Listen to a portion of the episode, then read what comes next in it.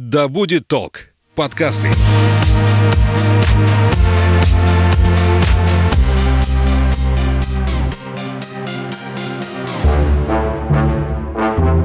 Всем привет, меня зовут Светлана Подберезня, и это подкаст «Ой, страшно». Здесь мы обсуждаем страхи и фобии, которые одолевают человечество в 21 веке. Все истории подлинные, а героем подкаста может оказаться ваш коллега, сосед и даже вы сами. Сегодняшний выпуск посвящен детским страхам. С самого рождения ребенок познает мир – и каждый день наполнен для него новыми эмоциями и впечатлениями, и далеко не всегда приятными. Резкий звук в темноте может перерасти в страх оставаться одному дома, а однажды наглотавшись воды при купании, малыш будет избегать любого водоема. Однако родители не всегда воспринимают всерьез детские тревоги, а иногда сами усиливают их, рассказывая страшные истории, пугая ребенка бабайкой или серым волком. И тогда малыш перестает делиться со взрослыми своими переживаниями. Страх растет и крепнет, доставляя неудобства уже во взрослой жизни. Что стоит за детскими страхами на самом деле? В каком возрасте чаще всего развиваются фобические расстройства? И можно ли помочь ребенку справиться со страхом без участия психолога. Об этом поговорим с нашей гостьей, детским и подростковым врачом-психотерапевтом Натальей Ковалевой. Здравствуйте. Здравствуйте. Основа детских страхов. Чего боятся дети и кто в этом повинен? Если это блиц-опросом, то они не боятся ничего. А сначала они боятся то, чего боятся родители. То есть если родитель боится, он перекладывает свой страх на своего ребенка. Ребенок желает быть членом семьи, быть принятым, быть любимым, как э, ну, ты и я одной крови. Поэтому ребенок считывает с родителей все страхи, которые есть у папы и у мамы, и у бабушки, и у дедушки, и любого взрослого, который окружает ребенка, кормит, переодевает, играет, и считает это нормой жизни, психологически начинает как бы пахнуть как мама, как папа, чтобы они меня узнали через это. Ну, там в нашей семье принято бояться бабаек. Если я бабаек не боюсь, значит, я не член этой семьи. Я вынужден бояться бабаек. Угу. Если в этой семье боятся воров, которые ворвутся в квартиру, значит, э, мне надо бояться воров. И, соответственно, кем будет ребенок? Жадиной, который не поделится игрушками, потому что он любого ребенка в песочнице будет считать вором и устраивать истерики по поводу того, что у меня взяли там совочек, у меня взяли лопаточку, а вот он сломает, украдет там, ну и, в общем, куда-то она денется. По большому счету у детей нет личности как таковой, она появляется уже в процессе социального развития. Так ведь? Когда у ребенка уже появляется некоторый опыт э, взаимодействия с детками, потом проявление каких-то личностных качеств, уже там упрямство или протест, или может быть согласие с чем-то. У него появляется опыт конфликтных ситуаций, как он их разрешает и как он к ним адаптируется. Но это будет не скоро, это будет потом где-то к 5-6 годам. А до этого это по большому счету только семья.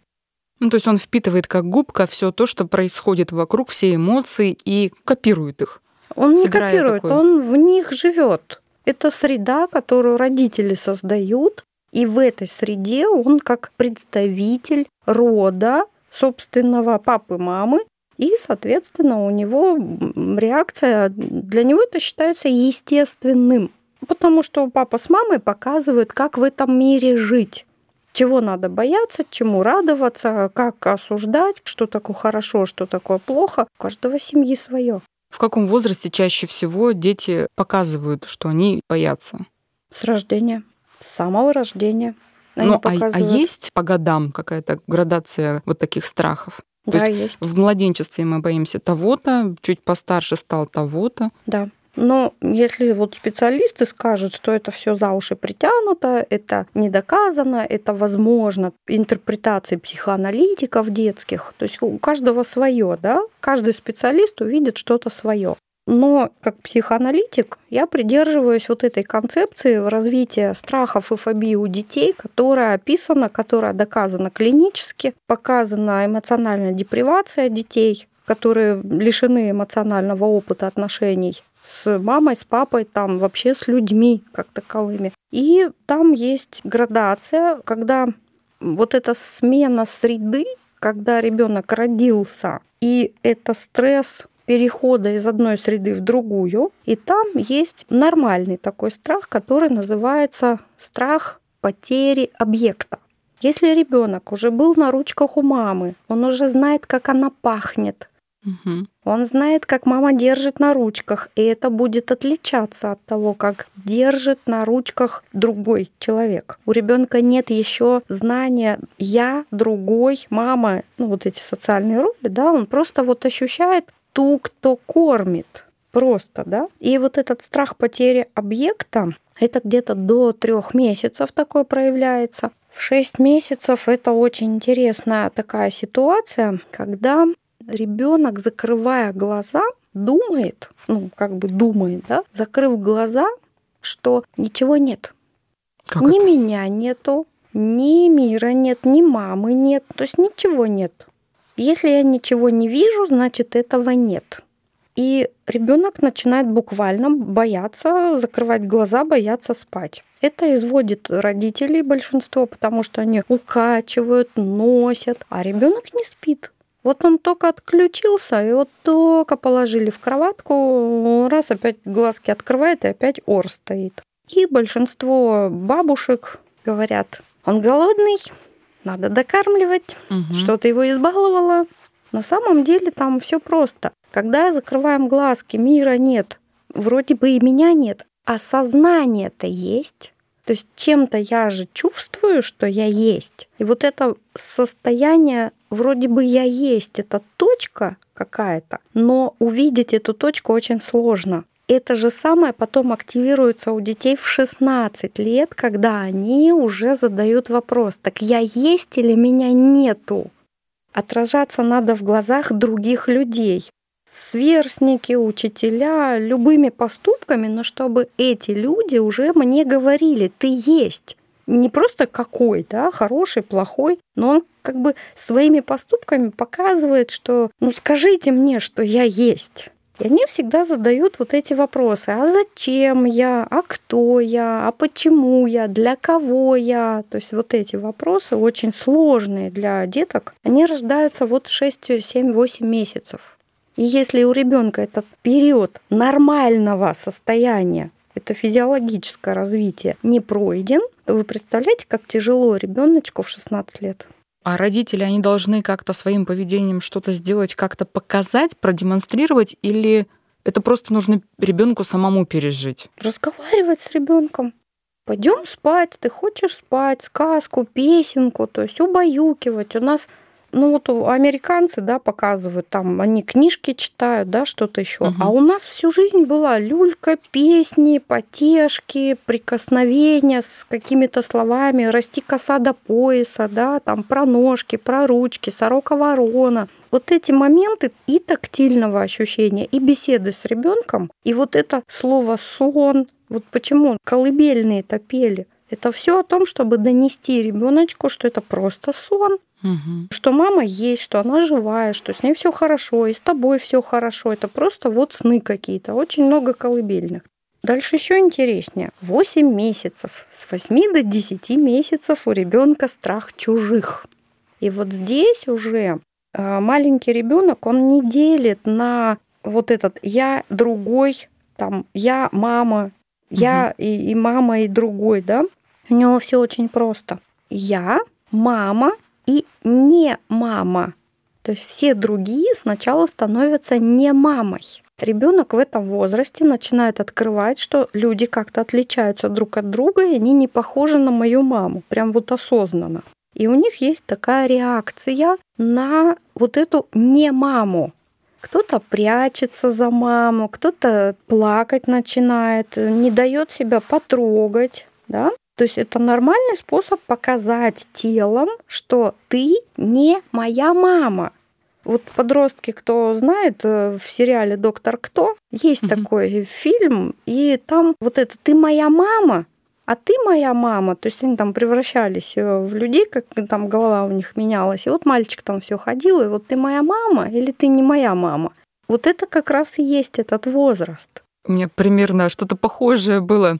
Мне года, наверное, еще не было. как мама рассказывала. И я тогда не воспринимала никого, кроме своих родителей. Невозможно было ни с кем оставить. Начинался ор. И однажды, ну вот то время, знаете, когда там мебель привезли в магазин, надо было срочно пойти выкупить и все прочее. И они попросили дедушку. Посадили меня на стол, вывалили передо мной кучу игрушек, его посадили сзади, чтобы если вдруг я начну куда-то движение в сторону, он мог меня вовремя поймать. Говорит, мы еще только подходим к дому, мы уже слышим крики. Мгм.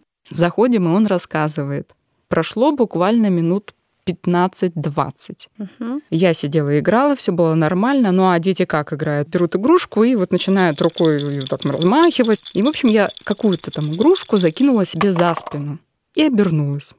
А там не мама. А там ни мамы и ни папа даже.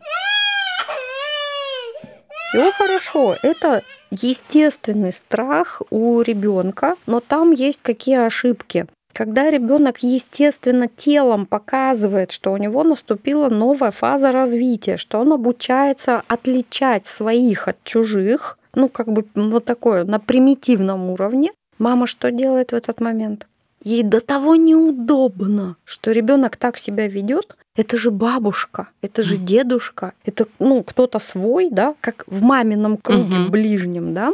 А ребенок, ну как же он же вот он же член нашей семьи, значит, он член моего круга и должен выполнять то, что выполняю я. Как я к бабушке отношусь, он должен прямо это вот, вот так на раз считывать и делать то же самое. А он не делает. Как это он не делает? Это первый протест? А ну-ка быстренько, давай, давай, давай, что ты тут стесняешься? Иди, иди, иди. У ребенка истерика, он не понимает. То есть мама его сейчас не понимает. И вот эти чувства, которые его затапливают, что и мама сейчас как не мама.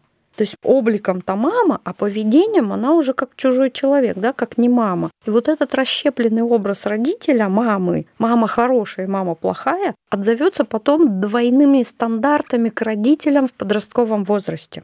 То есть дальше уже будет. Сегодня маму слушаю, или там мама говорит одно, ребенок понимает совсем другое. Ну, в общем, двойное дно отношений, оно все потом появится. Если страха чужих не было, по каким-то причинам бывает такое, это не хорошо, не плохо, просто каждая нервная система развивается по-своему, то это поднимется к подростковому возрасту 8-10 лет. И такие детки приводятся на консультации с жалобами. Друзей у него нет, ничего он не хочет, он сидит дома, играет, ему одному хорошо, закрылся в комнате и, в общем-то, как-то странно он себя ведет, он никуда не выходит. А так как у нас сейчас модный диагноз социофобия, этого малыша будут лечить от социофобии. Хотя это не совсем социофобия, просто его фазы развития переставились местами. Просто он теперь адаптируется к страху чужих, который вот поздно так да, Мгм. проявляется, вот таким вот э, способом. И, в общем-то, много таких деток, потому что родители включены в социальную жизнь, у них много знакомых, в общежитиях живут, еще где-то куча родственников к ребенку приезжает. Или же семья такая изолируемая от общества, когда папа, мама и ребенок, ну там бабушка, может быть, придет, и ребенок больше ничего не видит. То есть нет опыта чужого. Вообще в гости никто в семью не ходит, на площадку они никуда не ходят, в магазин ходит только мама. То есть ребенок, ну, как мимоза под колпаком. Ну, в результате потом, конечно, ему- надо как-то, да, отношения строить с людьми, и он это сделает уже чуть попозже, в 8 лет. Либо можно наблюдать детей, которые в таком возрасте, вот они прямо тянутся, они хотят, как говорят, в садик, они с удовольствием идут. Им не хватает вот этого общения и всего. Нет? Нет. В садик хочет именно тот ребенок, который отказался от родителей. Он уже пережил отказ от родителей. Типа я и без вас справлюсь. Мгм. Это уже, уже продолжение другого процесса совсем. То есть там ребенок уже открыл родительскую пару как пару. Он понимает, что они есть друг у друга, и между ними есть отношения, которые меня не касаются. Представляете, как обидно? Тогда я пойду в садик. Да, Найду да. там себе Мама с кого-нибудь в папой. пару. Мама, у тебя есть э, один папа, то есть один человек. Папа, у тебя есть одна мама, один человек. А у меня будет целая группа. Это не вы от меня отказались, это я от вас отказался. И такой ребенок будет строить отношения в группе, он будет прекрасно ходить, ему будет жалко уходить из этого садика, но это совсем другой процесс. Это к страхам не имеет никакого отношения. Там не о страхах речь идет, там о привязанностях больше. То есть срыв привязанности произошел. Дальше прошел страх чужих, и, в общем-то, ну, наступает такой более или менее период хороший на несколько месяцев. Все так, так выдохнули, и вдруг ребенок начинает бегать за родителями, за мамой. Только мама за угол зашла даже вот на кухню из комнаты. Ребенок с криками бежит за мамой. Мама в туалет, он выбивает двери, кричит «открой!». То есть у него ощущение, что за дверью абсолютно пустое пространство, которое съело маму. Это предбабайские страхи. Называется эта стадия развития репрошман. Фаза воссоединения, она называется, она по-разному угу. называется. Начинается она где-то в полтора года, у кого-то год и восемь, продолжается она до двух лет восемь месяцев. Это очень долгий период для родителей, потому что там происходит просто тотальный кошмар. Мама не может остаться, ну, то есть не пойти в магазин, не в парикмахерскую. Она должна брать ребенка с собой, потому что он все время орет, когда ее нету. Он лезет к ней на руки постоянно. В это время он лезет в постель к родителям, потому что он один спать не может. То есть его затапливают вот эти чувства, да, что маму надо. Что происходит с родителями? Там родителям страшно. Ребенку по возрасту положено пройти эту фазу развития, но страшно родителям. Они начинают водить ребенка по неврологам, выискивать у него повышенное внутричерепное давление, гастроэнтерологи, а что там у него с носовым дыханием, и там чаще всего ну, соматика у ребенка все равно активируется за счет вот этих процессов, за счет того, что родители неправильно взаимодействуют с таким ребенком, они его ругают, они его бьют, они его оставляют одного в квартире, в комнате, да, посиди, подумай о своем поведении. Ну, до аутизма можно так ребенка доводить. Лор обязательно найдет какую-нибудь патологию в виде аденоидов, и Представляете такому ребенку залезть в тело и практически на живую вырвать миндалины или угу. аденоиды. То есть фиксация происходит на вот этом ужасе, что происходит с моим телом. Ну и тогда 12-16 лет это будет страх внедрения, это будет вообще просто ужас-ужас, там, боязнь всего, что только может причинить боль. Хорошо, а как тогда правильно вести себя а, в таком возрасте? Здесь э, еще одна штука. Ребенок уже способен кушать, угу. он уже способен говорить, да, хоть как-то. И чаще бабушки они из добрых побуждений, и муж этой женщине, да, матери говорит, ты избаловала ребенка. Ты посмотри, что ты с ним сделала. Он за тобой бегает. Ты, в общем, спать его с собой кладешь. Ля-ля-ля. Да, там. Ты плохая мать. В общем, мама в этом периоде получает вот просто огромное количество разных вот характеристик, какая она мать. Она понесет это дальше в школу, когда она в школе будет бояться, чтобы ее ребенок не сделал какую-то ошибку чтобы ее ребенок был хорошим, послушным, сидел, слушал на уроке, она будет бояться этого. И к подростковому возрасту ребенка там лечить надо маму от страхов больше, чем подростка. Потому что вот, вот это там и закладывается. Что делают родители обычно в этом возрасте? Ребенка можно оставить с ночевкой, с бабушками, с дедушками, угу. с соседями, с нянями, особенно с нянями сейчас, да. Няни меняются как перчатки родители уезжают отдыхать. Угу. И через неделю они приезжают к абсолютно другому ребенку. Там происходит распад психологический.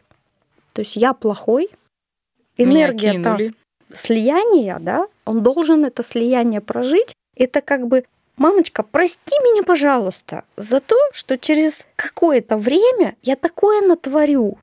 Я скажу тебе, я сам. То есть первичная в три года. Сначала я, потом сам. Это же мама-то не нужна уже. И мамочка же обидится. И вот так мудро природой придумано, что как бы воссоединение перед рождением я, угу. а потом сам.